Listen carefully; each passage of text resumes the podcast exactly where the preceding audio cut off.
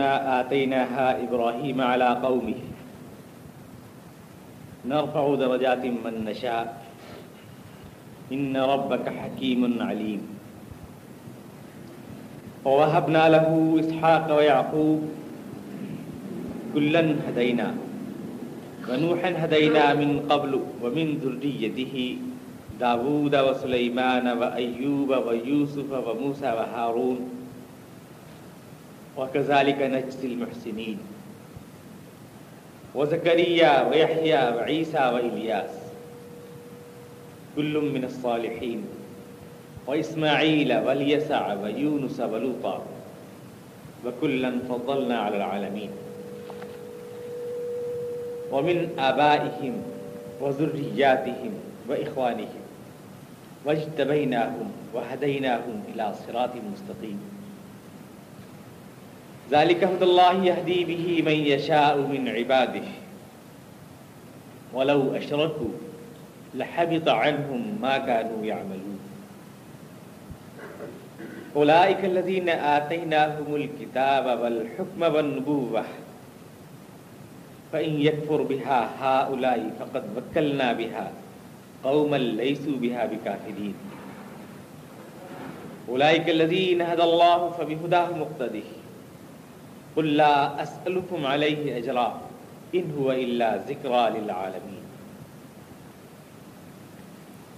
یہ تھی ہماری وہ دلیل جو ہم نے ابراہیم کو اس کی قوم کے مقابلے میں دی تھی۔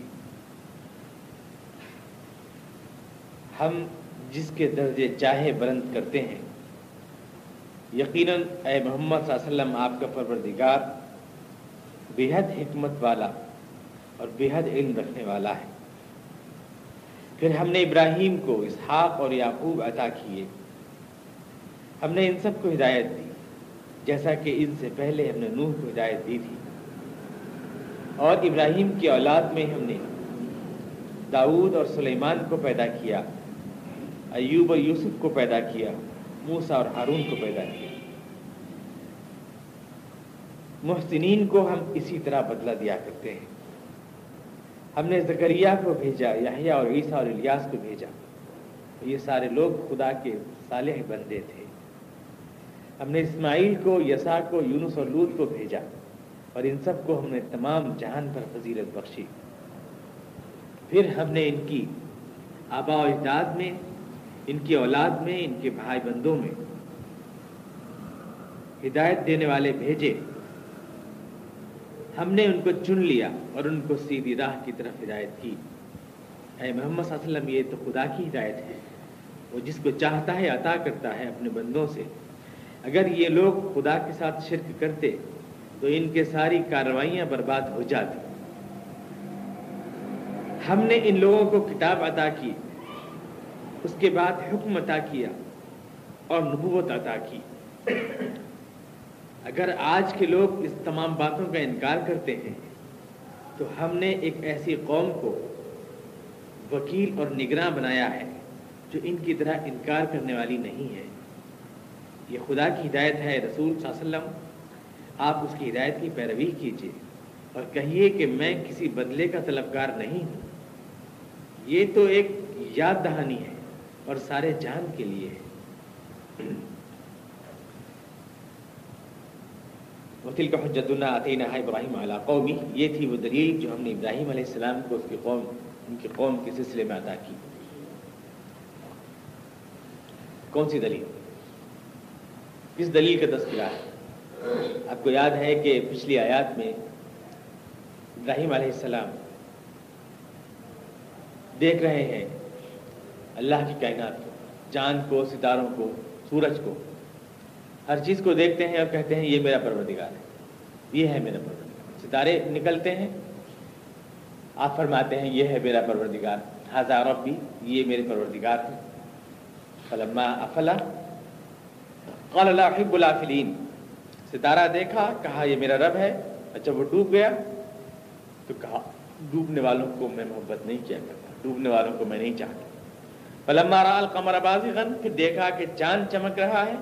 قال، هذا ربی کہنے لگے، یہ میرا پروردگار ہے.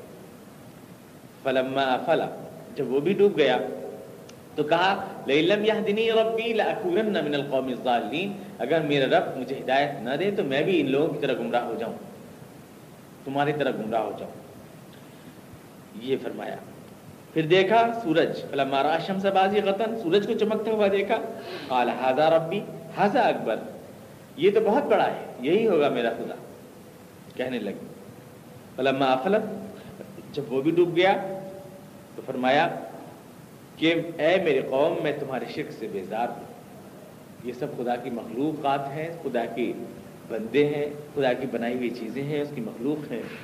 کسی طرح بھی حکم میں اس کے ساتھ شریک نہیں ہے ان کے ہاتھ میں کوئی تقدیر نہیں ہے، ان سے دار و چاند کیا ستارہ، کیا تیری تقدیر کی خبر دے گا؟ اقبال نے کہا ستارہ کیا تیری تقدیر کی خبر دے گا؟ وہ خود فراخی افلاق میں ہے خار و زبوں اللہ تعالیٰ کی اس کائنات میں یہ ساری چیزیں معمولی مخلوقات کی حیثیت رکھتی ہیں۔ یہ بات آپ نے فرمائی۔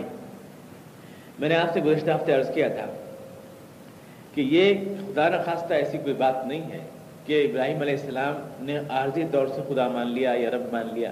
ستارہ نکلا تو کہہ دیا، یہ میرا رب ہے، جو رب مان لیا اس کو۔ یا سورج نکلا تو کہا کہ یہ میرا رب ہے، یہ سب میں سب میں بڑا ہے۔ رب نہیں مانا۔ یہ تو ابراہیم علیہ السلام کا ایک مخصوص انداز ہے، جو ان کی ہمیں پوری سیرت میں نظر آتا ہے۔ آپ یاد کریں کہ وہ توڑ کر کے آئے ہیں بت۔ اب معلوم ہے کہ ابراہیم السلام نے توڑا ہے بت۔ قوم کہہ رہی کس نے توڑا؟ من فعلہ کس نے کیا ہے؟ تم نے کیا ہے کیا ابراہیم؟ قال، بل فعلہ کبیرہم ھذا. ابراہیم نے کہا، میں کیوں کرتا یہ بڑا والا بت جو ہے، جس کے گلے میں کوہاڑی ہے، اس نے کیا ہے۔ میں نے نہیں کیا۔ تو اس کا مطلب یہ نہیں ہے کہ خدا نخواست ابراہیم السلام جھوٹ بول رہے ہیں یا کس بیانی سے کام لے رہے ہیں۔ بہت سے لوگ اسی کو سمجھنے میں بڑا الجھ گئے ہیں کہ پیغمبر سے جھوٹ کیسے؟ پیغمبر نے جھوٹ کیوں بول دیا؟ یہ کوئی جھوٹ ووٹ نہیں ہے۔ ایک معمولی آدمی بھی سمجھتا ہے کہ یہ قائل کرنے کے لیے انداز ہوتا ہے بات۔ بھائی، یہی ہے، اسی سے پوچھو، یہی ہے تمہارا محبوب اسی نے کیا ہوگا؟ میں کیسے کر سکتا ایک بات ہے، کہنے کا انداز ہے۔ یہی انداز ہے جو ابراہیم علیہ السلام نے اپنایا، یہ ہمیں جگہ جگہ ملتا ہے ابراہیم السلام کی سیرت میں۔ وہاں بھی وہی انداز ہے۔ ستارے کو دیکھ رہے ہیں، کہہ رہے ہیں، بھائی، یہ ہے میرا رب۔ ہاں بھائی، یہ ہے، بہت چمک رہا ہے۔ اتنا چمکیلا تو خدا ہی ہو سکتا ہے، اور کون ہو سکتا ہے؟ یہ جتانے کے لیے کہ اگر اس کی چمک خدا کی عبادت کی دلیل، خدا ہونے کی دلیل بن سکتی ہے، تو اس کا ڈوبنا پھر کس چیز کی دلیل ہے؟ یہ سمجھانے کی ڈوب جانا۔ تم نے اسی لیے تو خدا مانا کہ یہ چمک رہا ہے۔ لیکن جب چمک نہ رہی تو اب کیا ثابت ہوا؟ یہ خدا نہیں۔ یہ تمہاری، یہ اس کو اس کو اوپر سوال آیا ہے، یہ خدا نہیں ہے۔ تو اس بات کو سمجھانے کے لیے ابراہیم علیہ السلام یہ ایک انداز ہے۔ مخالف کو اسی کے دعووں کے اوپر چت کرنا۔ استدراج کہتے ہیں عربی میں اس کو۔ اسی کی بات کہنا، تاکہ اس کی مخالف بات اس سے کہلوائی جائے۔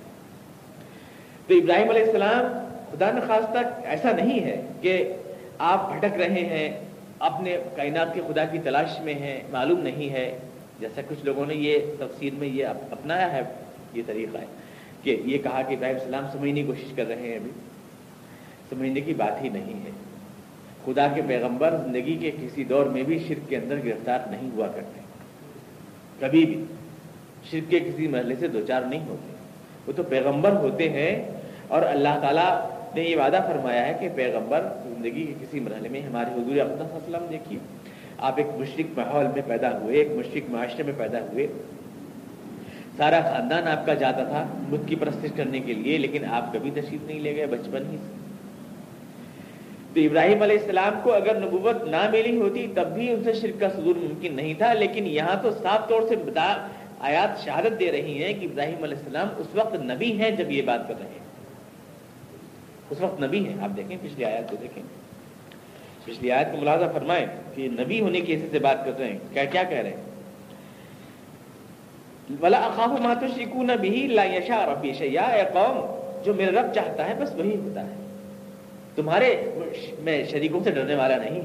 بس یا ربی کل شيء علما۔ میرے رب کا علم تو ہر چیز کے اوپر پھیلا ہوا ہے۔ افلا تذکر تذکرون تمہیں ہوش کیوں نہیں آتا؟ میں کئی خاف ما اشرکتم اور میں کیسے ڈر سکتا ہوں تمہارے شریکوں سے؟ ولا تخافون انکم اشرکتم باللہ ما لم ينزل به علیکم سلطانا. جبکہ تم نہیں ڈرتے کہ تم نے اللہ کے ساتھ ان کو شریک کیا ہے، جس کے لیے کوئی دلیل اس نے تمہارے پر نازل نہیں کی ہے یعنی میرے پر اس نے دلیل نازل کی ہے۔ تو اس کا مطلب یہ کہ ابراہیم علیہ السلام نبی ہیں، پیغمبر ہیں۔ اور جب پیغمبر ہیں تو یہ سوال ہی نہیں کہ پیغمبر یوں کہے گا کہ ستارہ میرا رب ہے اور چاند میرا رب ہے۔ کہے گا ہی نہیں۔ اس کا سوال ہی پیدا نہیں ہوتا۔ اور پھر آگے دیکھیے کہ حضرت ابراہیم علیہ السلام سب سے پہلے اپنے باپ کے پاس آ رہے ہیں۔ اس مشاہدے سے پہلے قرآن کریم ان کا کیا مقولہ نقل کر رہا ہے؟ دیکھیے وہ اس قال ابراہیم علی ابی آز اور تخذ وسنا منا لیا یہاں سے بات شروع ہوتی ہے۔ ابراہیم علیہ السلام نے اپنے باپ آزر سے کہا، تم ان بتوں کو خدا کیوں بناتے ہو؟ اچھا تخذ وسنا منا لیا انی ارا کا وقوم کفی ضلال مبین تم بھی اور تمہاری قوم بھی سری گمراہی میں ہے پہلے جو ہے کل میں کہہ چکے ہیں۔ اس کے بعد فلم جن علیہ کوبا کو کبا ایک دن ستارہ دیکھا تو کہنے لگے ہاں یہ میرا رب ہے۔ کیسے کہہ دیں؟ گے ابھی تو اپنے باپ کو سمجھایا ہے کہ تم اللہ کو چھوڑ کر کے کیوں پوچھ رہے ہو؟ تو وہ خدا کے پیغمبر ہیں۔ جیسے پیغمبر سب سے پہلے اپنے گھر سے شروع کرتے ہیں، ایسے ابراہیم علیہ السلام نے اپنے باپ سے شروع کیا ہے۔ اور اپنے باپ سے شروع کرنے کے بعد اپنی قوم کو سمجھانے کی کوشش کی اور یہ سمجھانے کا انداز ہے کہ ہاں یہ دیکھو کتنا چمک رہا ہے، یہ میرا رب ہے۔ ہاضا ربی، یہ میرا رب ہے۔ بہت ہی چمکیلا ہے، بھائی تو بہت ہی لائٹ مار رہا ہے، یہ میرا رب ہے۔ لیکن جب ڈوب گیا لیکن نہیں، مجھے ایسے ڈوبنے والوں سے محبت نہیں ہے۔ ان کو ٹیک کرنے کے لیے نفسیاتی لاحب العالمین ایسے ڈوبنے والوں سے، کیونکہ تم نے ان کے چمک کی بنا پر، ان کے وسوخ کی بنا پر کہ چمک رہے ہیں، ان کی چمک کی بنا پر تم نے ان کو خدا مانا۔ تو ڈوب جانا جبکہ ان کی چمک زائل ہو گئی، تو خود یہ ثابت ہوا کہ خدا نہ رہے۔ یہ نہ رہے، یہ سمجھانے کے لیے۔ فلمار القمر بازغن اب یہاں پر یہ ایک خامخواہ یہ افسانہ تراش لیا۔ دماغ میں نکالا کہ صاحب نبی ابراہیم السلام نے ستارہ دیکھا تو یہ کہہ بیٹھے تو کیا؟ کبھی ستارہ دیکھا نہیں تھا۔ دیکھا تو کیوں کہا؟ اب یہ خامخ اس بولے کے رہے گا اس میں کیا ضرورت؟ اسی موجود سے کلج رہے تفصیلیں دیکھا کیا کیا ہو رہی ابراہیم السلام کی پیدائش غار کے اندر ہوئی تھی، غار میں اندھیرا چھایا ہوا تھا، اسی میں جوان ہوئے، پلتے رہے۔ پھر کیسے پلتے رہے؟ کیسے کھاتے پیتے رہے؟ تو اس کے لیے الگ نکالے، پھر کیسے کیسے کھانا پہنچتا رہا؟ پھر انہوں نے جوان کیا اسی غار میں، پھر باہر نکل کے آئے تو رات کا وقت تھا ستارہ چمک رہا تو ستارہ دیکھا اور کہنے لگے، یہ میرا۔ ارے، ایسے واقعات تو زندگی میں ہوتے رہتے ہیں۔ ہم گزر رہے ہیں، ہم کسی بات کی طرف اشارہ کرنا چاہتے ہیں، سمجھانا چاہتے ہیں۔ ایک چیز کو دیکھ کر ایک خیال ہمارے ذہن میں آتا ہے اور ہم کہتے ہیں، اس کا یہ مطلب نہیں ہوتا، ہم نے اس کو پہلی بار دیکھا ہے۔ دس دفعہ کی دیکھی ہوئی چیز ہوتی ہے، اس کو بنیاد بنا کر ہم کوئی بات سمجھاتے ہیں، کہتے ہیں۔ تو وہ انداز ہے قرآن کریم کا۔ اس سے پہلے اپنے باپ کو سمجھا چکے ہیں، آیا نہیں آیا؟ تو کیا غار میں سمجھا رہے ہیں؟ باپ کو سمجھا رہے ہیں کہ باپ کو بتوں کو کیوں پوچھ رہا ہے؟ آیا نہیں اس سے پہلے آیا؟ یہ بالکل ہے کہ قرآن کریم کو پورا ساتھ رکھ کے نہیں سوچتے، اس لیے غلط غلطیاں ہوتی ہیں۔ باپ کو سمجھا رہے ہیں کہ تخت اسنا بنا لیا، اس واقعے سے پہلے، ستارے کو دیکھنے سے پہلے۔ تو کہاں، بت کہاں سے دیکھ لیے جب غار میں ہے تو غار میں بت رکھے تھے کیا؟ کہاں دیکھ لیے تخت اسنا بنا لیا۔ غار میں بت رکھے تھے اور ابا ان کے غار میں پوجا کیا کرتے تھے۔ تو یہ سب افسانہ بحث خام بخال قرآن کریم کے چونکہ الفاظ سامنے ہیں اس کو صحیح کرنے کے لیے افسانہ ایک بیگ سے بنا لیا گیا۔ یوں نہیں ہے، بات صرف یہ ہے کہ ابراہیم علیہ السلام کا یہ ایک مخصوص اسٹائل ہے، ہر جگہ نظر آتا ہے۔ بیوی جا رہی ہے کہ کون ہے، بہن ہے میری؟ کہہ دیا آپ نے سارا کو۔ بہن ہے، جیسے ان کے یہاں چکے رشتوں کا یا یوں کہیے کہ انی سقیم بیمار ہوں میں۔ بدھوں کی پرست سب جا رہے ہیں السلام، آپ بھی چلیے انی سقیم میں تو بیمار کیوں؟ تم ہی تو کہتے ہو کہ بیمار کو ہمارا بت صحیح کر دیتا ہے۔ مجھے کیوں صحیح نہیں کر رہا ہے؟ کیوں صحیح نہیں کر رہا ہے؟ ویزا مرست اشفین آگے فرما رہے ہیں، میرا اللہ ہی ہے، جب مریض ہوتا ہوں تو وہی مجھ کو ٹھیک کرتا ہے اور کوئی ٹھیک نہیں کرتا۔ اتنی سقیم تو ابراہیم علیہ السلام کا یہ انداز گفتگو ہے۔ اس کو آپ فرما رہے ہیں۔ یہ میں آپ کو سمجھا چکا ہوں۔ اور فرمایا، اللہ تعالیٰ نے وطل کا حجت نہ آتے نہ ابراہیم اعلیٰ قومی یہ ایک دلیل دی جو ہم نے ابراہیم علیہ السلام کو دی تھی۔ یہ الفاظ کو بتا رہے ہیں۔ بحیثیت پیغمبر کے خدا نے یہ دلیل ان کو ادا فرمائی تھی۔ یہ تدریج جو ہے نا کہ ستارے سے چاند پہ گئے اور چاند سے سورج پر گئے، یہ تدریج ان کا ذہنی ارتقا نہیں تھا۔ کہ پہلے پہلے ستارے کی نفی کی، پھر چاند کی نفی کی، پھر سورج کی نفی کی ذہنی ارتقا نہیں، یہ تو پوری دلیل خدا کی طرف سے ان کو دی گئی تھی۔ وطل کا حجتنا۔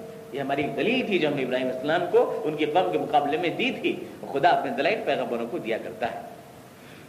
تو ابراہیم علیہ السلام پیغمبر ہیں اور یہ خدا کی دی ہوئی دلیل ہے۔ اور جو ابراہیم علیہ السلام نے کہا ہے، جیسا کہ مفسر کہتے ہیں کہ ان کا ذہنی ارتقا تھا۔ ذہنی ارتقا نہیں تھا یہ ان کا، یہ ان کا دعوتی ارتقا تھا۔ یعنی بات کو کہنے کا اسٹائل دھیرے دھیرے آگے کو بڑھا رہے تھے۔ بات کو آگے آگے سمجھا رہے تھے۔ پہلے اتنا سمجھایا ستارے تک لا کر سمجھایا، پھر چاند تک لا کے سمجھایا، پھر سورج تک لا کے سمجھایا۔ ان کا اپنا ارتقا نہیں تھا، ان کو تو اللہ تعالیٰ کی طرف سے انبیاء اکرام جو ہوتے ہیں، شرک سے پاک ہوتے ہیں اور ان کو جو دلائل دیے جاتے ہیں، وہ نور علا نور ہوتے ہیں۔ ان کے ہاں ظلمت کبھی نہیں ہوتی۔ وہی جو آتی ہے، وہ تو روشنی پر روشنی ہوتی ہے۔ وہ تو پہلی یعنی ان کا ضمیر اور ان کا نفس پہلے ہی سے روشنی ہوتا ہے۔ اور جب وہی آتی ہے، تو وہ نور علا نور یعنی روشنی پر روشنی ہوتا ہے۔ وہاں کوئی ظلمت نہیں ہوتی، اس سے پہلے جس میں روشنی آئی۔ تو ابراہیم علیہ السلام خدا کے پیغمبر ہیں اور یہ ایک دلیل ہے جو خدا نے دی ہے۔ ان کو۔ دل کا حجتنا۔ یہ ایک دلیل تھی، لاجواب کر دیا اس دلیل سے ابراہیم علیہ السلام نے۔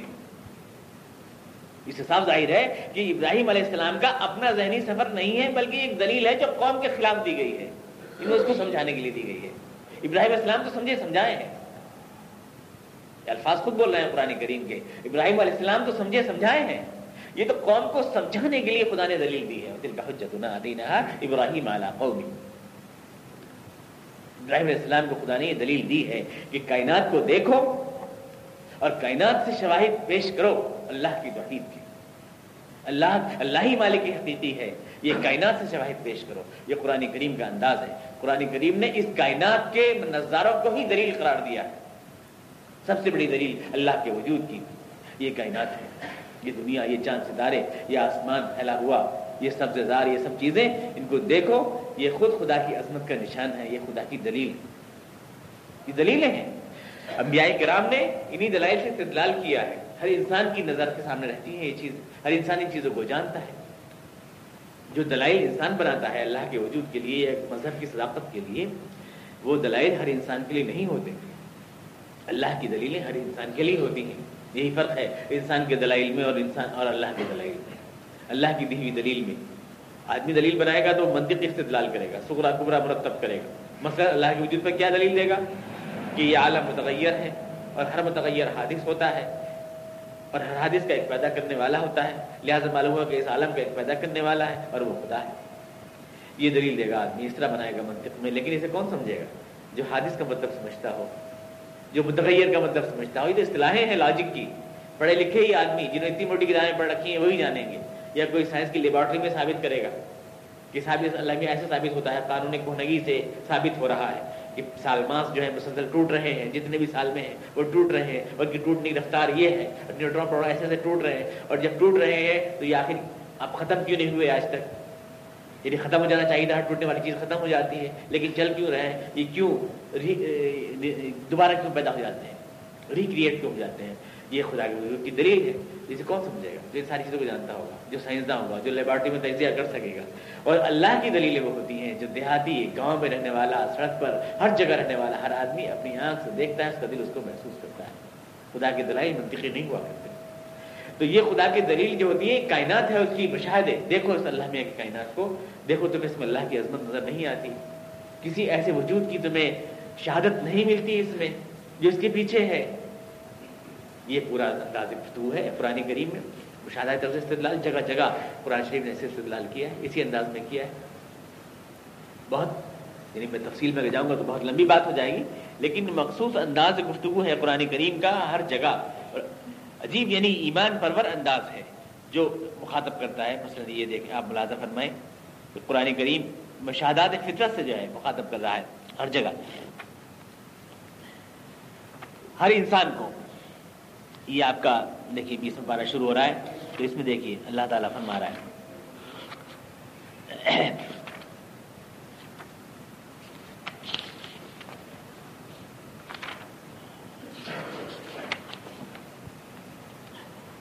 امن ایمان، بتاؤ وہ کون ہے جو زمین آسمان کو جس نے بنا دیا؟ کیا اپنا بن گیا یہ؟ وہ کون ہے جو بارشیں برسا رہا ہے؟ کون ہے جو خوش نما باغ اگا رہا ہے؟ تم تو نہیں اگا سکتے۔ ماں کا لگم تو شجا رہا تو پھر بتاؤ وہ اللہ کے علاوہ کون ہو سکتا ہے؟ الہ اللہ خدا کے علاوہ کون ہو سکتا ہے؟ کیا تمہیں یہ بات سمجھ میں نہیں آتی؟ بتاؤ زمین کو کس نے ٹھہرا رکھا ہے؟ بتاؤ زمین کو جائے قرار کس نے بنایا ہے؟ اس میں نہریں کس نے بہا دی ہیں؟ اس میں پہاڑ روکنے کے لیے کس نے کھڑے کر دیے ہیں؟ اس نے سمندر کے کھارے اور میٹھے پانی کے درمیان روک کے کس نے پیدا کر دیا؟ آپس میں ملتے کیوں نہیں؟ کھارے اور میٹھے پانی۔ پانی آپس میں کیوں نہیں آمیزہ ہوتے؟ یہ کون کر رہا ہے؟ کس نے وہ رکاوٹ کھڑی کی ہے؟ کیا اللہ کے علاوہ بھی کوئی ہو سکتا ہے؟ اللہ۔ کیا تمہاری سمجھ میں یہ بات نہیں آتی؟ پھر بتاؤ، جب تمہارا دل ٹوٹا ہوتا ہے، تم ٹوٹے دل سے پکارتے ہو، تو تمہاری دعا کیوں قبول ہو جاتی ہے؟ وہ کون ہے جو قبول کرتا ہے؟ جیب المستر ہوا کیوں تمہاری بیمار اور مرض دور ہو جاتے ہیں جب تم اللہ سے دعائیں مانگتے ہو؟ تڑپ کر۔ دواؤں سے ٹھیک نہیں ہوتے ہو دعا مانگتے ہو تو ٹھیک ہو جاتے ہیں۔ اگر اللہ نہیں ہے تو ایسا کیوں ہو جاتا ہے؟ یہ اللہ تعالیٰ پوچھ رہا ہے۔ وہ کون ہے بتاؤ جو تمہیں جب تم راہ بھٹک جاتے ہو، بر میں اور بہر میں، تو پھر کون ہے جو تمہیں راہ دکھا دیتا ہے؟ جب گہرے اندھیرے چھائے ہوتے ہیں تو کون ہے جو چمک دیتا ہے؟ بادلوں کے اندھیرے چھائے ہوتے ہیں تو بجلی کڑک کر تمہیں راہ دکھا دیتی ہے۔ جب بارشیں برس رہی ہوتی ہیں اور گہرے بادل چھائے ہوتے ہیں، جنگلوں میں تم بھٹک رہے ہوتے ہو تو بجلی چمکتی ہے اور تمہیں راہ دکھ جاتی ہے۔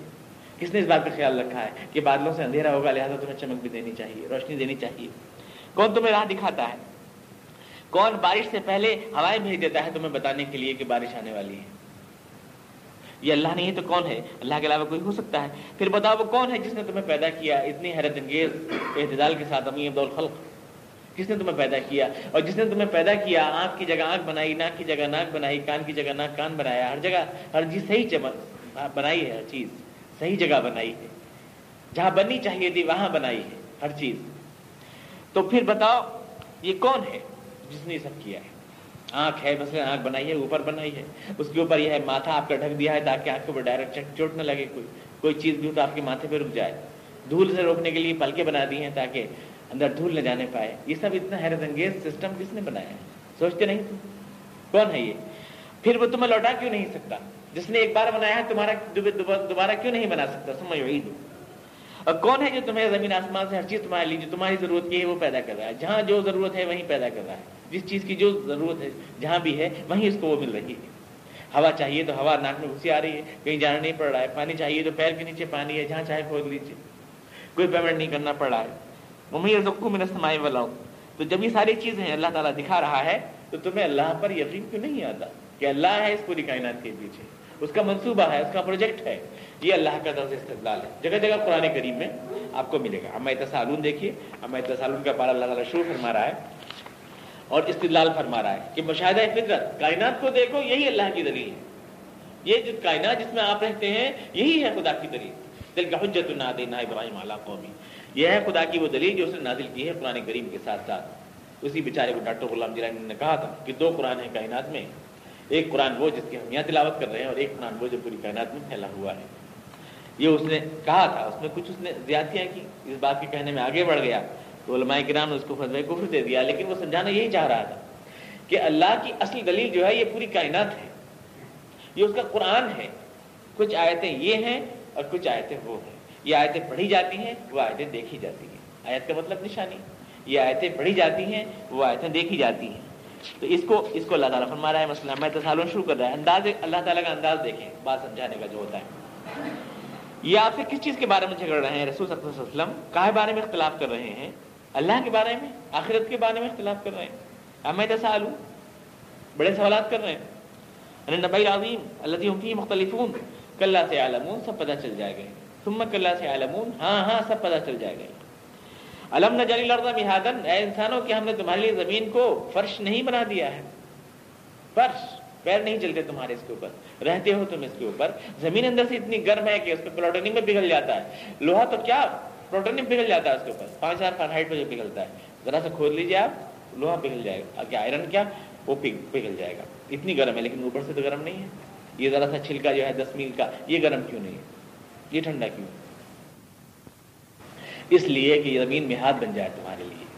مہاد گہوارہ بن جائے تمہارے لیے۔ تمہارے سمندر سارے سوکھ جاتے، اگر زمین اندر سے گرم نہ ہوتی۔ زمین اندر سے گرم ہے، سمندروں کو واپس کر دیتی ہے گیسز کی شکل میں، یہ اوپر چل کے ٹھنڈا ہو کر پھر سمندر تمہیں بیک ہو واپس ہو جاتے ہیں تم ریٹرن ہو جاتے ہیں تم اور تم زمین پر جی سکتے ہو ٹھنڈی زمین کے اوپر، یہ محاد ہے تمہارے لیے، تو ہم نے نہیں بنا دیا، تمہارے لیے اتنا انتظام کیا ہے۔ لگتا نہیں تمہیں کہ اللہ تعالیٰ تمہاری زندگی کی حفاظت کرنا چاہتا ہے۔ علم نجی محادم والجبالا اتادن اور زمین کو ہم نے پہاڑ ٹھوک دی ہیں، اس کو میخ بنا کر تاکہ زمین ڈولنے لگے۔ ڈول ڈولے نہیں تم کو لے کر کے۔ پہاڑ نہ ہوتے اگر تو سارے بر سمندروں میں بہ جاتے ہیں۔ جتنے بھی ہیں، یہ فولڈ ہیں پہاڑ جو روکے ہوئے ہیں زمین کو۔ یہ سارے بہ جاتے ہیں۔ جتنے ممالک ہیں، سب سمندروں میں بہ جاتے ہیں یہ ڈوب جاتے ہیں۔ تو ہم نے انہیں ٹھوک دیا تاکہ تمہاری حفاظت کر سکیں۔ وہ خلق ناکم ازواجہ اور تم یہ بات نہیں دیکھتے کہ ہم تمہیں عورت اور مرد دونوں برابر کی تعداد میں پیدا کرتے ہیں۔ یہ نہیں سوچتے تم، یہ کون کر رہا ہے پلاننگ دنیا میں ایسا کیوں نہیں ہوتا کہ عورتیں چوکنی ہو جائیں اور مرد جو ہے کم ہو جائیں؟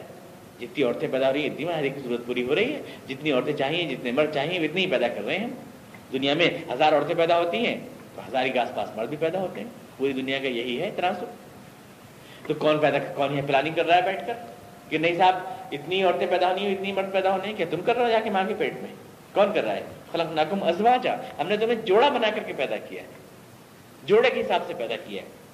وہ نومکم سباتا وہ جالنا لباسا وہ نہارا معاشا۔ نیند کو تمہارے لیے سامان راحت بنایا ہے، رات کو تمہارے لیے لباس بنایا ہے اور دن کو تمہارے لیے کاروبار کا وقت بنایا ہے۔ ایسا پلاننگ کی ہے اللہ تعالیٰ نے۔ دن کو کام کرو خوب جی بھر کے اور اس کے لیے روشنی کا مکمل انتظام سورج ہے موجود، تاکہ تمہیں لائٹ کی کمی کی شکایت نہ ہو۔ اور چونکہ دن بھر کے کام سے تھک گئے ہو، اس لیے اب تمہیں چاہیے سکون، اندھیرا۔ تو خدا نے اس روشنی کو واپس لے لیا ہے تاکہ تم سکون کے ساتھ سو سکو۔ تو ہم ہم نے تمہارے لیے رات کو آپ سامان راحت بنا دیا، ٹھنڈا بنا دیا اس کو پھر۔ ٹھنڈا ہے، آرام سے تاکہ سو سکو تم۔ وہ مرینا سمجھ دادا جالنا سراجم وہاجا۔ یہ روشن چراغ جو گرم ہے، جو روشن بھی ہے اور وہاج بھی ہے۔ تمہاری فصلیں بھی پکا رہا ہے، تم کو روشنی بھی دے رہا ہے، سورج۔ سراجم وہاجا۔ وہ انزلنا من المعصرات ماء سجاجا۔ اور پھر یہ کہ ان نچڑتی ہوئی بدلیوں سے، معصرات نچڑ نچڑتی ہوئی، جن سے بوندیں نچڑ نچڑ کے آتی ہیں۔ عربی میں اسیر کہتے ہیں وہ جو اسیر جو, جو جس کو نچوڑتے ہیں جسے آپ رس نچوڑ لیں گنے کا اسے اسیر کہتے ہیں۔ تو معصرات بادل جو ہیں ان نچڑ نچڑ کے ایک ایک بوند پھینکتے ہیں آپ کے اوپر۔ ماء سجاجا چھما چھم سجاجا چھم چھم کی آواز آتی ہے۔ دیکھیے کتنا پرفیکٹ لفظ بولا اللہ تعالیٰ نے۔ معصرات آج کے سائنسدان بالکل یہی کہتے ہیں کہ پانی یعنی ہے نہیں گر پڑتا ہے دھارے کی شکل میں۔ بوند بوند نچڑ نچڑ کے آتی ہے اس کے اندر سے۔ اس کے لیے موثرات ہی کا لفظ موضوع ہے۔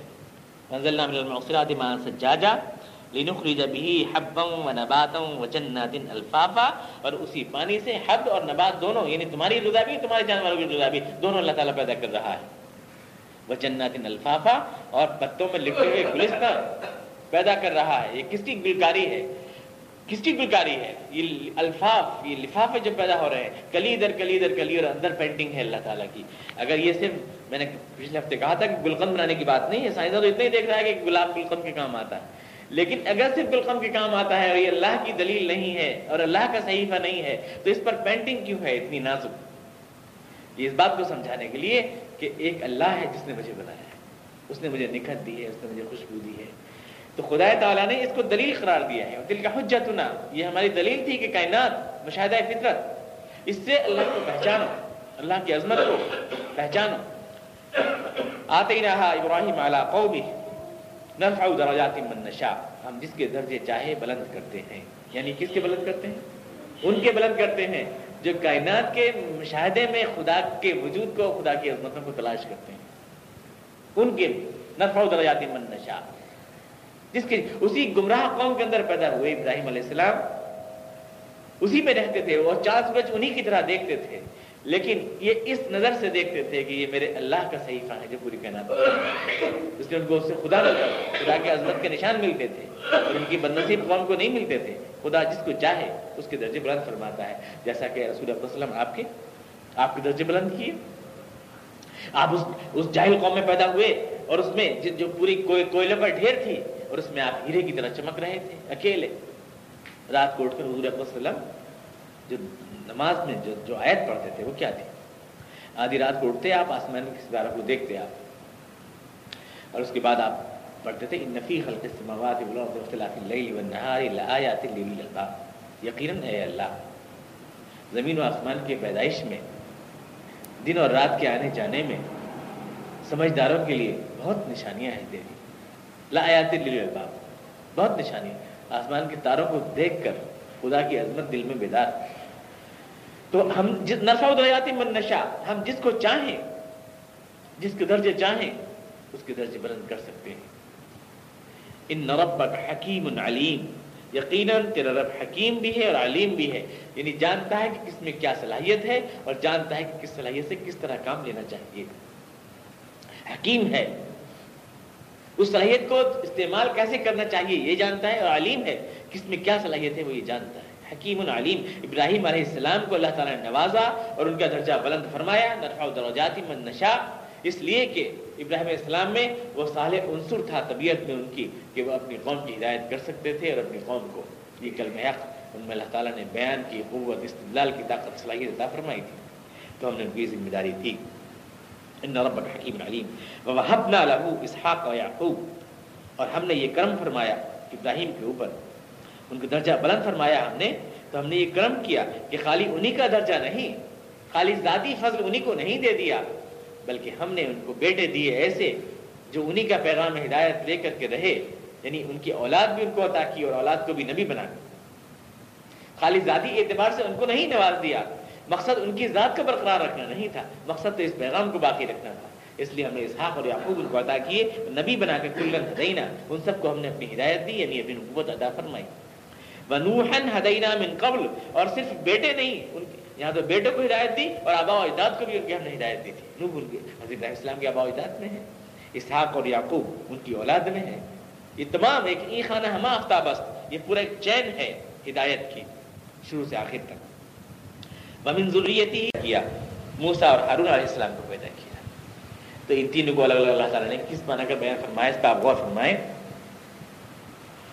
داود اور سلیمان علیہ السلام، تو یہ خدا کے وہ دو پیغمبر ہیں بنی اسرائیل کے ابراہیم علیہ السلام کی نسل میں، جن کو اللہ تعالیٰ نے سلطنت اور شوکت عطا فرمائی سلیمان علیہ السلام بادشاہ تھے داود علیہ السلام بھی بادشاہ تھے۔ دونوں کو اللہ تعالیٰ نے بادشاہی اور سلطنت اور عظمت عطا فرمائی، مقام شکر سے نوازا۔ اللہ کا شکر، اللہ کا دیا سب کچھ تھا ان کے پاس۔ سب کچھ تھا ان کے پاس، اللہ کا دیا۔ ہوا ایک عظیم سلطنت خدا نے عطا فرمائی تھی۔ آج بھی حضرت سلیمان علیہ السلام کی جو باقیات ملتی ہیں ان کے بنائے ہوئے جو مکانات ہیں ان کی بنائی ہوئی جو بھٹیاں ہیں آج کی جو ماڈرن بالکل بھٹیاں ہیں پگلانے کی دھاتوں کو حضرت سلیمان علیہ السلام کی بھٹیاں اس میں یار کی ہیں اس میں یار کی ہیں۔ اسی ان جاوید میں ان کی ایک بھٹی نکلی ہے۔ سلیمان علیہ السلام کی اتنی عظیم ہے دھاتے پگلانے کی وہ بھٹی کہ آج کل کی جو بڑی بڑی بھٹیاں ہیں ان ان, ان کی ٹکر کھاتی ہے وہ۔ اتنی عظیم سلطنت خدا تعالیٰ نے عطا فرمائی۔ حضرت علیہ السلام کو، داؤد علیہ السلام کو۔ تو یہ دونوں اس بات کی علامت ہے کہ انسان اچھے اور خوشگوار حالات میں اور طاقت کے اور سلطنت کے حالات میں رہ کر کس طرح خدا کا بندہ بنتا ہے۔ اور ایوب اور یوسف علیہ السلام یہ وہ ہیں جو مشکلات میں پروان چڑھے ہیں، دونوں۔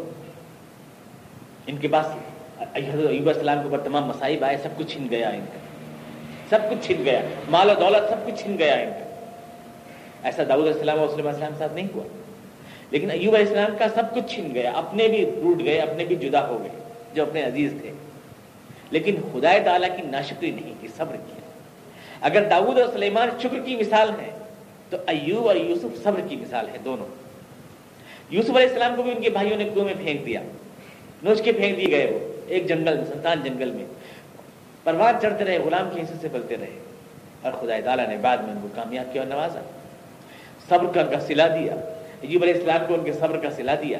تو یہ یوسف علیہ السلام اور ایوب علیہ السلام یہ صبر کی مثال ہے اور موسا اور ہارون، یہ کس چیز کی مثال؟ ہے یہ ایک قوم کو صبر کے مقام سے شکر تک لے جانے والی جد و جہد کی مثال ہے وہ بنی اسرائیل جو کچلے ہوئے تھے اور جس سے حکومت و سلطنت چھین لی گئی تھی، ان دونوں حضرات نے جد و جہد کر کے ایک بار پھر ان کی سلطنت ان کو واپس لوٹائی۔ یہ کشمکش اور جد و جہد کی مثال ہے دونوں تو یہ تین مثالیں ہیں۔ ایک اس میں شکر والے لوگ ہیں، ایک صبر والے، اور ایک وہ جنہوں نے اپنی قوم کی حالت کو صبر کی حالت سے شکر کی حالت میں بدل دیا۔ یہ ہے موسا اور ہارون علیہ السلام۔ تو خدا تعالیٰ نے کا الگ الگ تذکرہ فرمایا، تینوں کا، اسحاق و یعقوب و ایوب و یوسف و موسا و کزال کا نجزل محسنین اور ہم احسان والوں کو، احسان قرآن کریم کی اصطلاح ہے۔ احسان سے مطلب یہ نہیں کسی بھی احسان کر دیا والا، اردو والا احسان نہیں ہے یہ۔ یہ قرآن کریم کی اصطلاح ہے یعنی کام کو حسین ڈھنگ سے کرنا، بہتر ڈھنگ سے کرنا۔ حسن، کہتے ہیں خوبصورتی احسان کام کو حسن کے ساتھ کرنا، جو اس کے کام کا سب سے بہتر بیسٹ جو طریقہ ہو، وہ وہ ہے احسان۔ تو یہ احسان جو والے جو ہوتے ہیں، ہم ان کو یہی صلاح دیا کرتے ہیں۔ مصیبتوں میں بھی جو بہتر رویہ ہے، وہ اپنائیں اور جو نعمتوں میں بھی بہتر رویہ اپنائیں اور جد جہد جد جہد کے مراحل میں بھی بہتر رویہ اپنائیں، ان کو ان کی محنتوں کا صلہ ضرور ملتا ہے۔ ضرور ملتا ہے۔ داود اور اسلام اور اور جناب سلیمان السلام تو تھے خدا کے یعنی سلطنت ان کے پاس تھی۔ بعد میں اللہ نے یوب یوسف علیہ السلام کو بھی عطا فرمایا عزت کا مقام وہ سب کچھ ان کو دیا اور موسا اور ہرون السلام کو بھی سب کچھ عطا فرما دیا۔ تو تینوں کو اللہ تعالیٰ نے جزا عطا فرمائی، اس لیے کہ یہ جن حالات میں بھی رہے، احسان کے ساتھ رہے۔ یعنی جو بہتر رویہ ہو سکتا تھا نبردازمہ ہونے کا حالات سے اس کو اپنایا وہ زکریہ و یحییٰ و عیسیٰ و الیاس۔ اور ہم ہی نے ان کی اولاد میں زکریہ یحییٰ عیسیٰ اور الیاس کو بھی بھیجا۔ یہ چاروں کس چیز کی مثال ہے؟ یہ چاروں جو ہیں درویش ہیں۔ حضرت زکریہ علیہ السلام یحییٰ علیہ السلام، عیسیٰ اور الیاس علیہ السلام، درویش۔ نہ دولت، نہ کوئی مصیبت، نہ کوئی جد جہد، ان کی زندگی۔ میں یہ درویش صفت فقر اور فقر تبتل والے، الگ بالکل۔ دنیا کے دھندوں سے الگ تھلگ۔ رہے اور مخلوق خدا کو خدا کا پیغام پہنچاتے رہے۔ درویش فطرت لوگ۔ کل من الصالحین، یہ سارے کے سارے لوگ جو تھے، خدا کے صالح بندے تھے۔ یعنی اس درویشی، اس فقر کے باوجود بھی جو انہوں نے اپنا رکھی تھی، یہ خدا نہیں بن گئے تھے، بلکہ بندے تھے۔ کوئی یہ نہ سمجھے، درویش خدا ہو جایا کرتے۔ یہ نہیں، بلکہ خدا کے صالح بندے تھے۔ اسماعیل ولیسا و یونس ولوتا اور یہ اسماعیل یسا یونس اور لوت ان سب کو ہم نے بھیجا اپنے اپنے وقتوں میں رہنما مرشد بنا کر۔ وَكُلًّا فَضَّلْنَا عَلَى الْعَالَمِينَ اور ہم نے ان کو دونوں جہانوں پر فضیلت بخشی۔ ہر ایک کو دونوں جہان پہ کیسے بخشی جائے گی فضیلت؟ دونوں جہان پہ فضیلت بخشی گئی ہے۔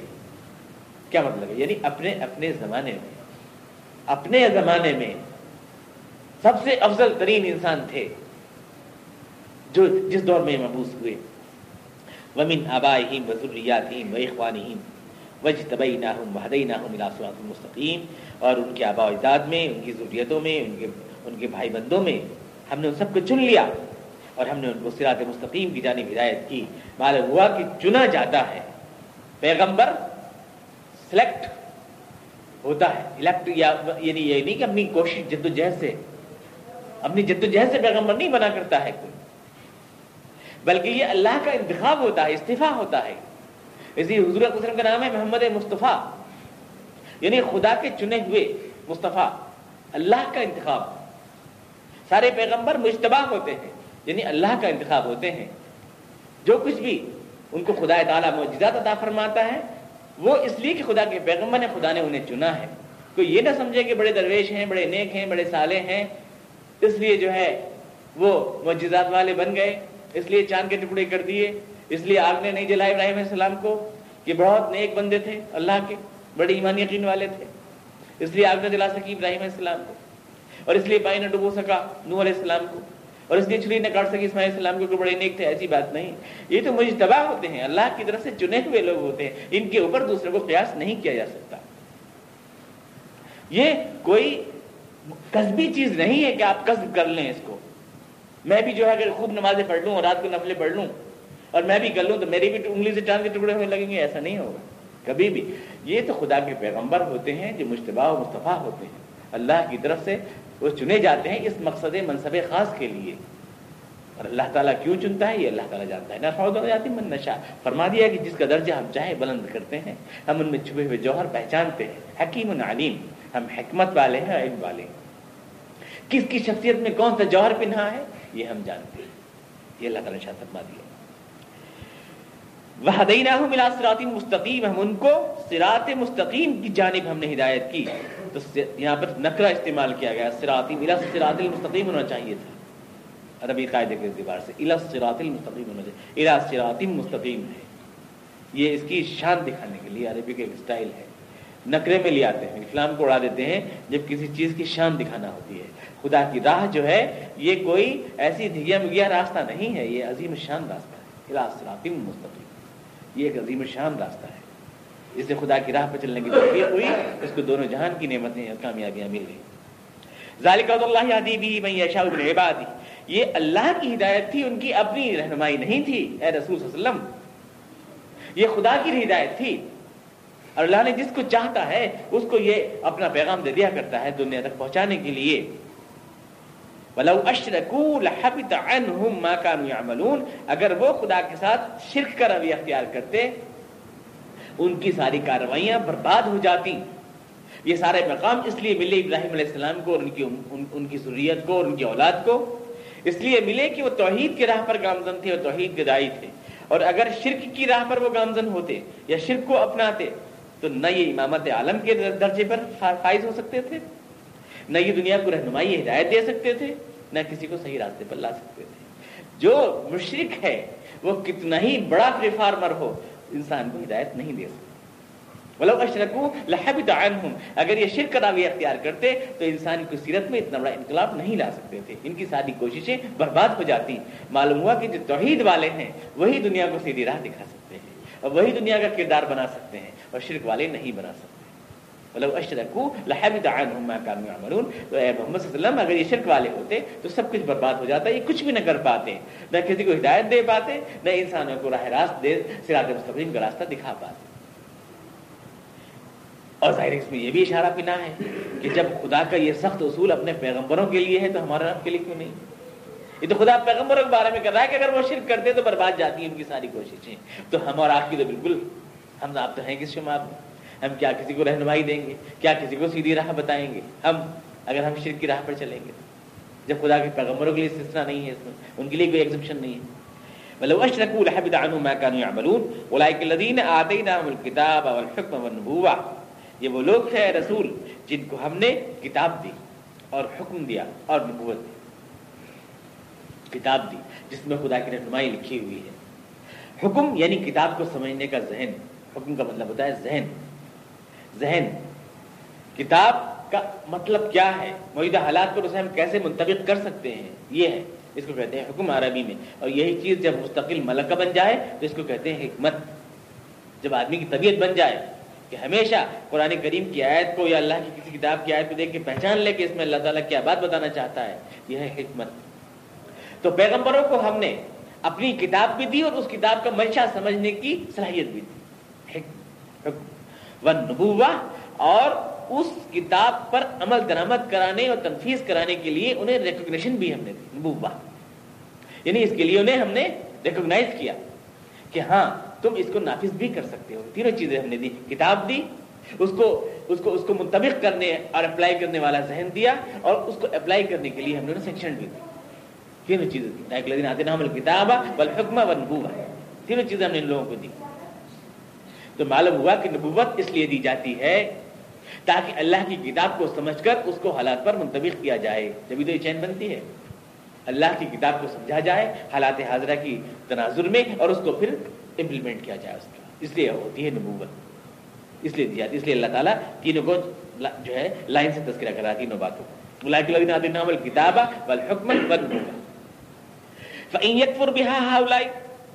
اگر آج کوئی انکار کر رہا ہے اس حقیقت کا نہیں مان رہا کوئی۔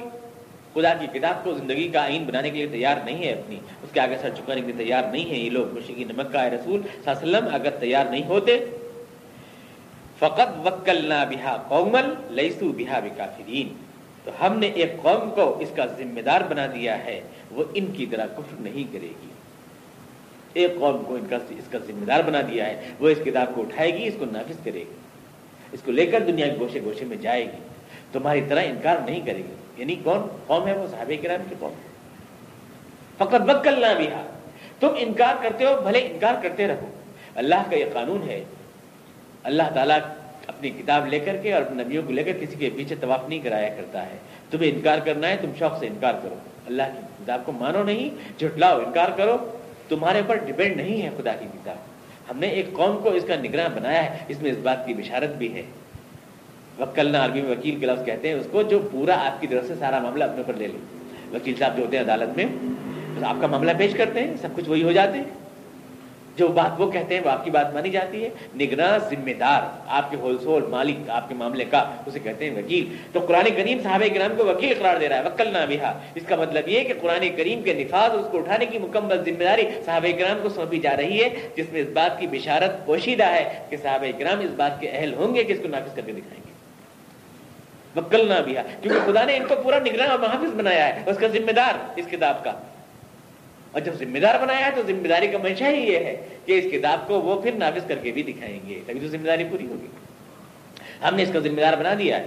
اب کوئی بھی آپ کو دیں گے شادی ہو رہی ہے کہ پانی پلانے کا ذمہ دار ہم نے ان کو بنا دیا ہے۔ مطلب یہ کہ سب کو پانی یہی پلائیں گے، اگر پانی کسی کو نہیں ملے گا تو ان سے پوچھیں گے۔ تو اللہ تعالیٰ فرما رہا ہے فقط وکل نہ بھی ہم نے اس کتاب کا ذمہ دار بنا دیا ہے، ایک قوم کو۔ لہسو بھی کافرین جو تمہاری طرح جھٹلانے والی نہیں ہے۔ تو ہم نے ذمہ دار بنا دیا صحابہ کرام کو، اس دور میں جبکہ صحابہ کرام گنے چنے ہیں، انگلیوں پہ گن سکتے ہیں آپ، خدا تعالیٰ کتنا بڑا وعدہ فرما رہا ہے۔ اس کتاب کا ذمہ دار، جو اپنے آپ کو حدر لناس کہہ رہی ہے، تمام انسانوں کی ہدایت، اس کا ذمہ دار بنا دیا گیا ہے ان لوگوں کو۔ یہ اس کتاب کو اٹھائیں گے کلنا بھی قوم لہسو بھی کافرین تمہاری طرح انکار کرنے والے نہیں ہیں یہ۔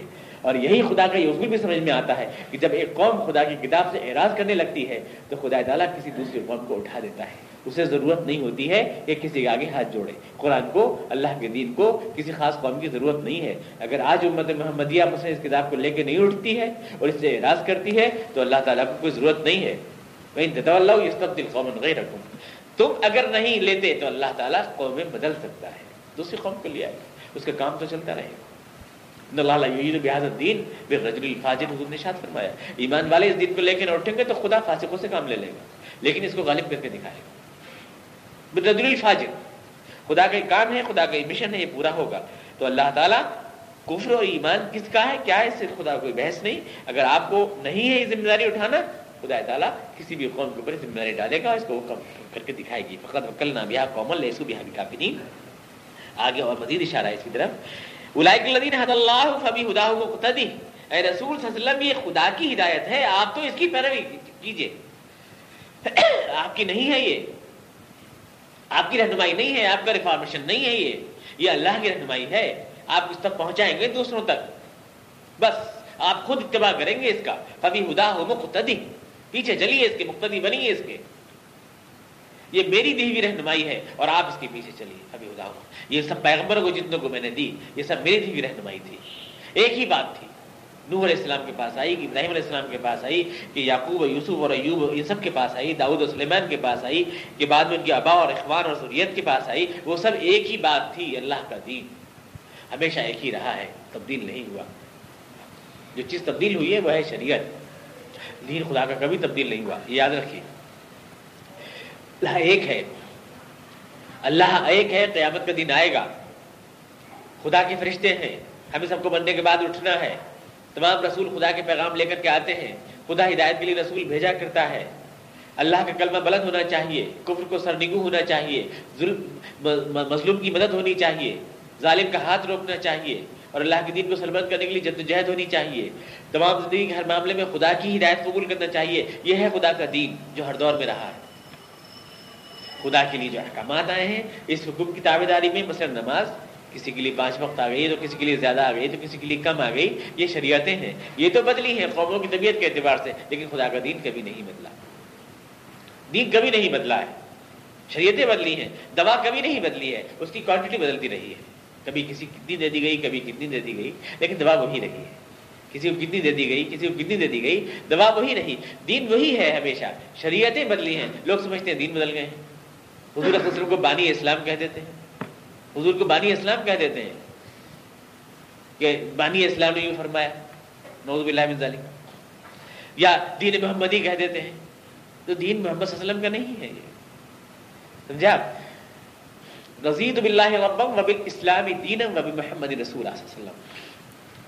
اللہ ہمارا رب ہے، اسلام ہمارا دین ہے، محمد صلی اللہ علیہ وسلم ہمارے رسول ہے اسلام یہ وہ دین ہے جو ہمیشہ رہا ہے۔ یہ دین ہے تو خدا نے سارے پیغمبر کو مسلمان کہا۔ ہے ابراہیم السلام کہا گیا کہ وہ مسلمان تھے۔ انی وجہت وجی لطیف مان مشرقی یا آگے کہتے ہیں کہ ان سلادی و رزقی وباد اللہ رب العالمین لا شریک اللہ وبذالک امرت وانا اول المسلمین۔ ابراہیم السلام نے کو مسلمان کہہ رہے ہیں اپنی اولاد سے کہہ رہے ہیں اس قال ابو اسلم، قال اسلم رب العالمین۔ نوح علیہ السلام کے لیے کہا جا رہا ہے، یہ سارے مسلمان ہیں، اسلام ہمیشہ سے رہا ہے، دین وہی ہے، جس کا نام اسلام ہے۔ یہ کبھی بدلا نہیں ہے۔ بانی اسلام نہیں ہے، حضور علیہ وسلم کوئی فاؤنڈیشن نہیں ڈالنی ہے آپ نے۔ کوئی نیا لے کے چلے ہو پنتھ۔ ایسا نہیں ہے۔ حضور، کی فاؤنڈیشن ڈالی ہے اسلام کی آپ نے۔ اللہ کا دیا دین ہے۔ حضور نے تو اس کا ابتدا کیا ہے۔ کبھی خدا مقتدی۔ اس کا ابتدا کیا ہے۔ اور سارے پیغمبر کے پاس یہی دین آیا ہے۔ ہر ایک کے پاس، چاہے وہ آدم علیہ السلام ہو کہ نوح علیہ السلام ہو۔ ہاں شریعتوں میں تبدیلی ہوئی ہے۔ شرائط جو ہیں، وہ حالات کے اعتبار سے ہوتے ہیں۔ حالات کے اعتبار سے قوموں کی اللہ تعالیٰ نے تھوڑا تھوڑا معمولی ترمیم امنڈمنٹ کیا ہے احکامات میں۔ اس کا نام دین نہیں ہے۔ دین کو عمل کرنے کے لیے جو مخصوص احکام مقرر کیے گئے ہیں، چند اس میں کچھ تبدیلی ہوئی ہے۔ دین ہمیشہ ایک رہا ہے۔ الدین حد اللہ کبھی ہدا مقتدی اللہ اسلکم علیہ اجرا۔ اور آپ یوں بھی ان سے بتا دیں کہ مجھے تم سے کچھ نہیں چاہیے۔ کچھ نہیں چاہیے۔ کبھی یہ سمجھو کہ میں اپنی ذاتی سلطنت کے لیے، ذاتی حکومت کے لیے، مادی منافع کے لیے کر رہا ہوں۔ یہی الزام تھا، حضور علیہ وسلم کے اوپر۔ آپ اپنی حکومت کے لیے کر رہے ہیں، سارا کا سارا جو کچھ بھی کر رہے ہیں۔ آپ تو بادشاہ بننا چاہتے ہیں عرب کے۔ یہ تھا حضور السلام الزام جو تھا کہ یہ شخص جو ہے، سب کو اللہ کے نام کے اوپر جمع کر کے اپنے آپ بادشاہ بننا چاہتا ہے۔ آپ نے فرمایا اللہ اصل حکم علیہ اجرا مجھے تم سے کچھ نہیں چاہیے۔ دولت، سلطنت اپنے لیے نہیں کر رہا ہوں، کچھ بھی۔ ہمارے حضور وسلم تو جب تشریف لے گئے دنیا سے، تو صرف ایک پیالہ تھا آپ کے پاس۔ مکان بھی آپ کا ذاتی کوئی نہیں تھا۔ آپ کی بیویوں جو تھیں ازواج متحرات ان کے کپڑے بھی پھٹے ہوئے تھے۔ آپ حضرت عائشہ صدیق رضی اللہ عنہ کے حجرے میں تھے۔ اور اس روز چراغ گھر میں جلانے کے لیے تیل حضرت عائشہ نے ادھار منگوایا یا یعنی مستعار کسی سے منگوایا تھا۔ جس روز جس رات حضور وسلم کی آخری شب تھی اس دنیا میں، اس رات چراغ بھی حضور وسلم کو آپ کی اہلیہ متحرہ کو منگوانا پڑا تیل اس کے لیے۔ تھا نہیں آپ کے پاس۔ قرض منگوایا۔ یہ تھا، دنیا سے یہ حاصل کیا۔ لیکن بدخواہ یہ الزام لگاتے رہے، جیسا آج بھی لگاتے ہیں، جو اسلام کے غلبے کی بات کرتا ہے، اس کو کہتے ہیں یہ تو حکومت اور سیاست کی بات کرتے ہیں۔ ان کا مقصد تو حکومت حکومت ہے، سیاسی ہیں یہ لوگ۔ بس ان کا دینی سے کوئی مطلب نہیں ہے۔ دینداری کو تعلق نہیں یہ تو سیاست سے، حکومت سے اقدار دلچسپی ہے۔ بس وہی جو حضور الزام تھا۔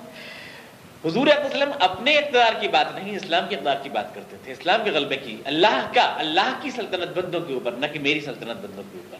یہی ہے آج بھی اس کا مطلب جب کبھی اسلام کے اقدار کی بات کی جاتی ہے تو اس کا مطلب مسلم قوم کا اقدار نہیں ہوا کرتا ہے یا ہمارا اپنا اقدار نہیں ہوا کرتا ہے اللہ کا اللہ کا اقتدار دنیا کے اوپر یہ مطلب ہوتا ہے اور یہی تو اسلام کا مطلب ہے اسلام کا مطلب اللہ کے آگے چک جانا یہی تو اقدار کا مطلب ہوتا ہے خلوف اسلم کافا اور لوگ اس کو یہ مس انٹرپریٹ یعنی مس گائڈ کر دیتے ہیں لوگوں کو سارے بھائی یہ تو دوسرا تصور دین ہے یہ ان کا مطلب کچھ دینداری سے نہیں ہے بس اقدار حکومت سے یوں کر کے اس کو پیش کر دیتے ہیں۔ ٹھیک وہی بات جو مشکین مکہ یا ابو جہل حضور کے بارے میں کہا کرتا تھا۔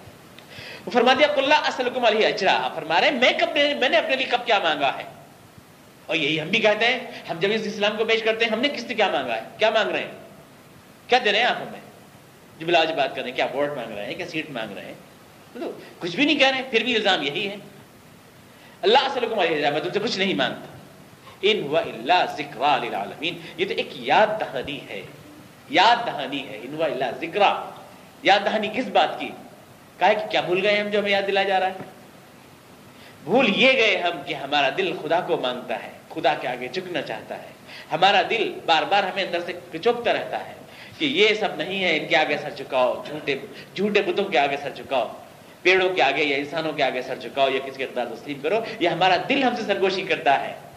اور یہ قرآن ہماری اسی بھولی ہوئی بات کو ہمیں یاد دلاتا ہے جو ہمارا دل ہمیں سمجھاتا رہتا ہے۔ ذکر یاد دہانی وہ چیز جس کو تم بھول جاتے ہو بار بار زندگی کے ہنگاموں میں اور جو بار بار تمہارا دل تم سے کہتا ہے کہ انسان تجھے بس اپنے اللہ کے آگے چھپنا چاہیے اور کسی کے آگے نہیں۔ جب کبھی مشکلات کے اندھیرے ہوتے ہیں اس وقت تم اپنے ہاتھ اللہ کے لیے پھیلاتے ہو اور کسی کے آگے نہیں پھیلاتے۔ جب کشتی بھون میں پھنس جاتی ہے، اس وقت اللہ کے آگے روتے ہو، کسی کے آگے نہیں روتے۔ تمہارا دل جانتا ہے کہ کون ہے تمہارا حقیقی مالک۔ لیکن تم اس کو بھول جاتے ہو زندگی کے ہنگاموں میں۔ اور قرآن ہے ذکر جو تم کو یاد دلاتا ہے کہ وہ ہے تمہارا حقیقی مالک۔ ذکر یہ تو ایک یاد دہانی ہے۔ للعالمین اور سب کے لیے۔ سارے کائنات کے لیے، سارے جہانوں کے لیے۔ تمہیں اگر یاد نہیں آتا اپنا، خدا تو کوئی پرواہ نہیں۔ کوئی خالی تمہارے لیے تھوڑی ہے۔ تم چلے جاؤ گے آنے والی قومیں، اس سے رہنمائی پائیں گی۔ کیونکہ پوری دنیاؤں کے لیے ہے۔ مستقبل میں جتنے بھی عالم آئیں گے، جتنے بھی انسان آئیں گے، دنیا کے گوشے گوشے میں شاہد نہیں مانتے تو غائب مانیں گے۔ جو سننے والے آج قرآن کو سن رہے ہیں، ان کی سمجھ میں نہیں آنے والی نسلیں تسلیم کریں گی۔ ماں باپ کی سمجھ میں نہیں آئے گا، نسلیں سر چکائیں گی۔ اللہ ذکر یہ تو ایک یاد دہانی ہے۔ تم نہ سمجھو تو لیل عالمین ساری کائنات کے لیے خالی تمہارے لیے تھوڑی ہے۔ بھلے ہی تم اس کو ٹکرا دو، نہ تسلیم کرو۔ ان ذکر العالمین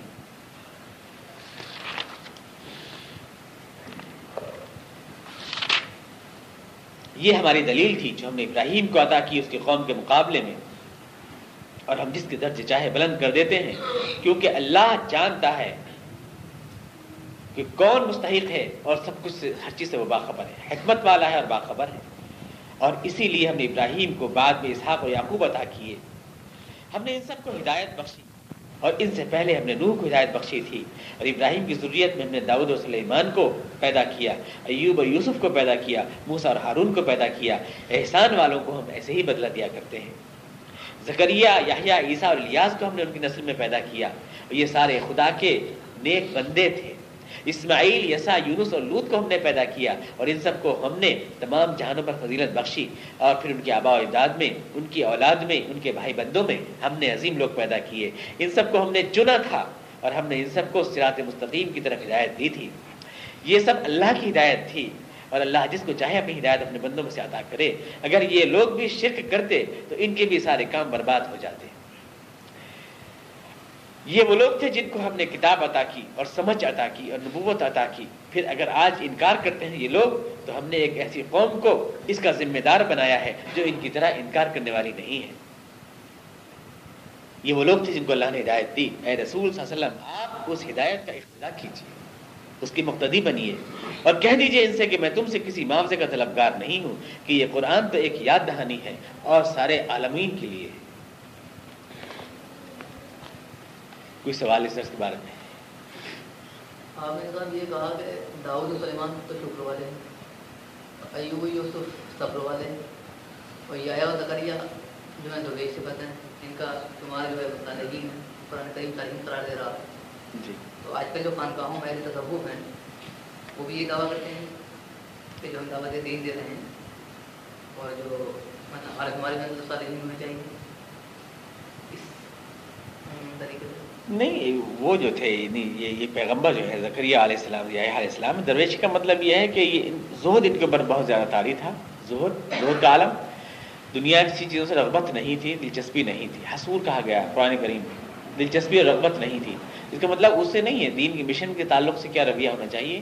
اس اس اس اس سے اس کے مطلب تک تعلق نہیں ہے۔ آج کل کے درویش تو کہتے ہیں کہ دین کے غلبے کی جدوجہد سے دستکش ہو جانا، یہ نام رحمانیت ہے۔ یہ نہیں۔ اس معنی میں نہیں، یہ اس معنی میں تھے کہ یہ دنیا سے رغبت نہیں رکھتے تھے۔ دنیا کی چیزوں سے کہ اچھا پہنے، کہ اچھا کھائیں۔ حالانکہ یہ ممنوع نہیں ہے، یہ چیز ممنوع نہیں ہے، لیکن ان حضرات کو اس چیز سے دلچسپی نہیں تھی، ان چیزوں سے، دنیا کی اللہ سے لو لگائے ہوئے تھے یہ حضرات۔ تو ان کے اندر گویا شان درویشیت تھی۔ لیکن جہاں تک یہ چیز ہے کہ حق کے لیے تو جیت دیے گئے یہ لوگ تو۔ حضرت حضرت تو آرے سے چیت دیے گئے۔ یہ علیہ السلام خود یہ بھی یہ بھی شہید کیے گئے تو ان کے لیے تو انہوں نے قربانی آتی درویش کا مطلب ہی نہیں کونے میں جا کے بیٹھ گئے تھے کہیں۔ مطلب یہ ہے، درویش میں نے اگر میں نے صحیح لفظ بولا ہے تو اس کا مطلب یہ ہے کہ زہد، جس کو زاہد کہتے ہیں، تبتل، جس کو قرآن کریم میں کہا گیا ہے۔ دنیا میں دل لگا ہوا نہیں تھا، اللہ سے دل لگا ہوا، اللہ سے لگی ہوئی تھی۔ دنیا کی چیزیں ملیں دور ہی رہتے تھے۔ دنیا کی چیز استعمال نہیں کرتے تھے زیادہ شاندار ٹھٹ باٹ زندگی نہیں گزاری جبکہ سلمان السلام کی زندگی ٹھٹ باٹ کی تھی داؤد السلام کی زندگی ٹھٹ باٹ کی تھی بہت ٹھٹ باٹ سے رہے لیکن انہوں نے بہت درویشی کے ساتھ گزاری زندگی روکا سوکھا کھا جی جی یعنی یہ بھی ایسے ہوتے تو یہ بھی کھیت کرتے تمام ختم ہو جاتی جی تو مطلب یہاں جو مسلمان ہے تو یہ شرک تو کر نہیں ہے۔ اور یہ نہیں یہ تو مسئلہ بہت دفعہ آ چکا ہے۔ شرک کا جو لفظ ہے وائٹ میں ابراہیم علیہ السلام کے بیان ہی میں ابراہیم السلام کے بیان ہی میں میں یہ واضح کر چکا ہوں کہ بتوں سے روکنے کا مطلب کیا تھا ابراہیم علیہ السلام کا۔ خالی یہ مطلب نہیں تھا کہ بت پرستی نہ ہو بلکہ اگر بات خالی اتنی ہوتی کہ بت پرستی نہ ہو، تو نمرود نمرود کیوں خفا ہوا؟ نمرود جو بادشاہ تھا، اس نے کیوں ابراہیم السلام کو آگ ڈالی اس کیا تعلق؟ نمرود کی کیا پریشانی ہے؟ اگر کوئی آدمی بت کو نہیں پوچھ رہا ہے، تو نمرود کیوں پریشان ہے؟ بادشاہ۔ نمرود اس لیے پریشان ہے کہ ابراہیم السلام جو دعوت دے رہے ہیں، وہ توحید کی دے رہے ہیں، شرک سے بچنے کی۔ اور کہہ رہے ہیں ان مورتوں کو مت پوجو۔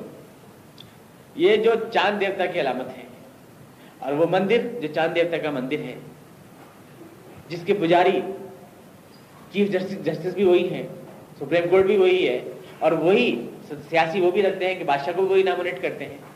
تو اس کا مطلب یہ ہوتا ہے کہ اگر اس بت پرستی کا یہ انسٹیٹیوشن ختم کر دیا جائے، ان بتوں پہ حملہ کرنے کا مطلب یہ تھا، تو وہ وہ مندر ختم ہو جائے، جہاں سے بادشاہ بنتے ہیں اور جہاں سپریم کورٹ بنتی ہے۔ اور جب وہ مندر ختم ہو جائے گا تو پھر بادشاہ کس کو کہاں سیکشن ملے گی؟ یہ ہے مسئلہ۔ سنسکرتی کا مسئلہ تھا کہ یہ کون دے گا ہمیں؟ تو یہ اصل حملہ ہمارے پر کر رہے ہیں۔ یہ جان دیتے گویا شرک کی رینج وہاں تک جا رہی تھی، نمرود تک جا رہی تھی۔ شرک خالی اتنا ہی تھا کہ پتھر کے آگے سر نہ چکانے کا مسئلہ تھا، بلکہ اس کا پورا اقبال خطرے میں پڑ رہا تھا اس اس لیے اس نے پکڑوا لیا ابراہیم السلام کو اور آگ ڈلوا دیا۔ تو جب ہم شرک غلط بولتے ہیں توحید کا، تو یہ پوری زندگی کو گھیرتا ہے۔ اللہ کو ایک، اللہ ایک ہے، توحید کا مطلب ہے اللہ ایک ہے۔ کیا مطلب ہے اللہ ایک ہے؟ یہ کوئی گنتی کا سوال نہیں ہے، میں اس کو پہلے بھی کہہ چکا ہوں۔ ایک ہے تو سبھی کہتے ہیں، ایک ہے۔ دو کون کہتے ہیں اللہ تعالیٰ؟ دو تو کسی نے نہیں کہا۔ دو کون کہہ رہا ہے؟ گاڈ ہے، ایک ہی تو ہے۔ سبھی کے نزدیک دو بھی ایک ہی کہتے ہیں، خدا کو۔ اس کی صفات تین مانتے ہیں۔ شیو اور یہ جتنی بھی ہیں، تین صفات میں خدا ظہور کرتا ہے۔ خدا تو ایک ہی ہے پرمیشور تو ایک ہی ہے۔ تو جب ایک ہے تو پھر اس پہ اتنا زور قرآن کریم دے رہا ہے توحید کے اوپر۔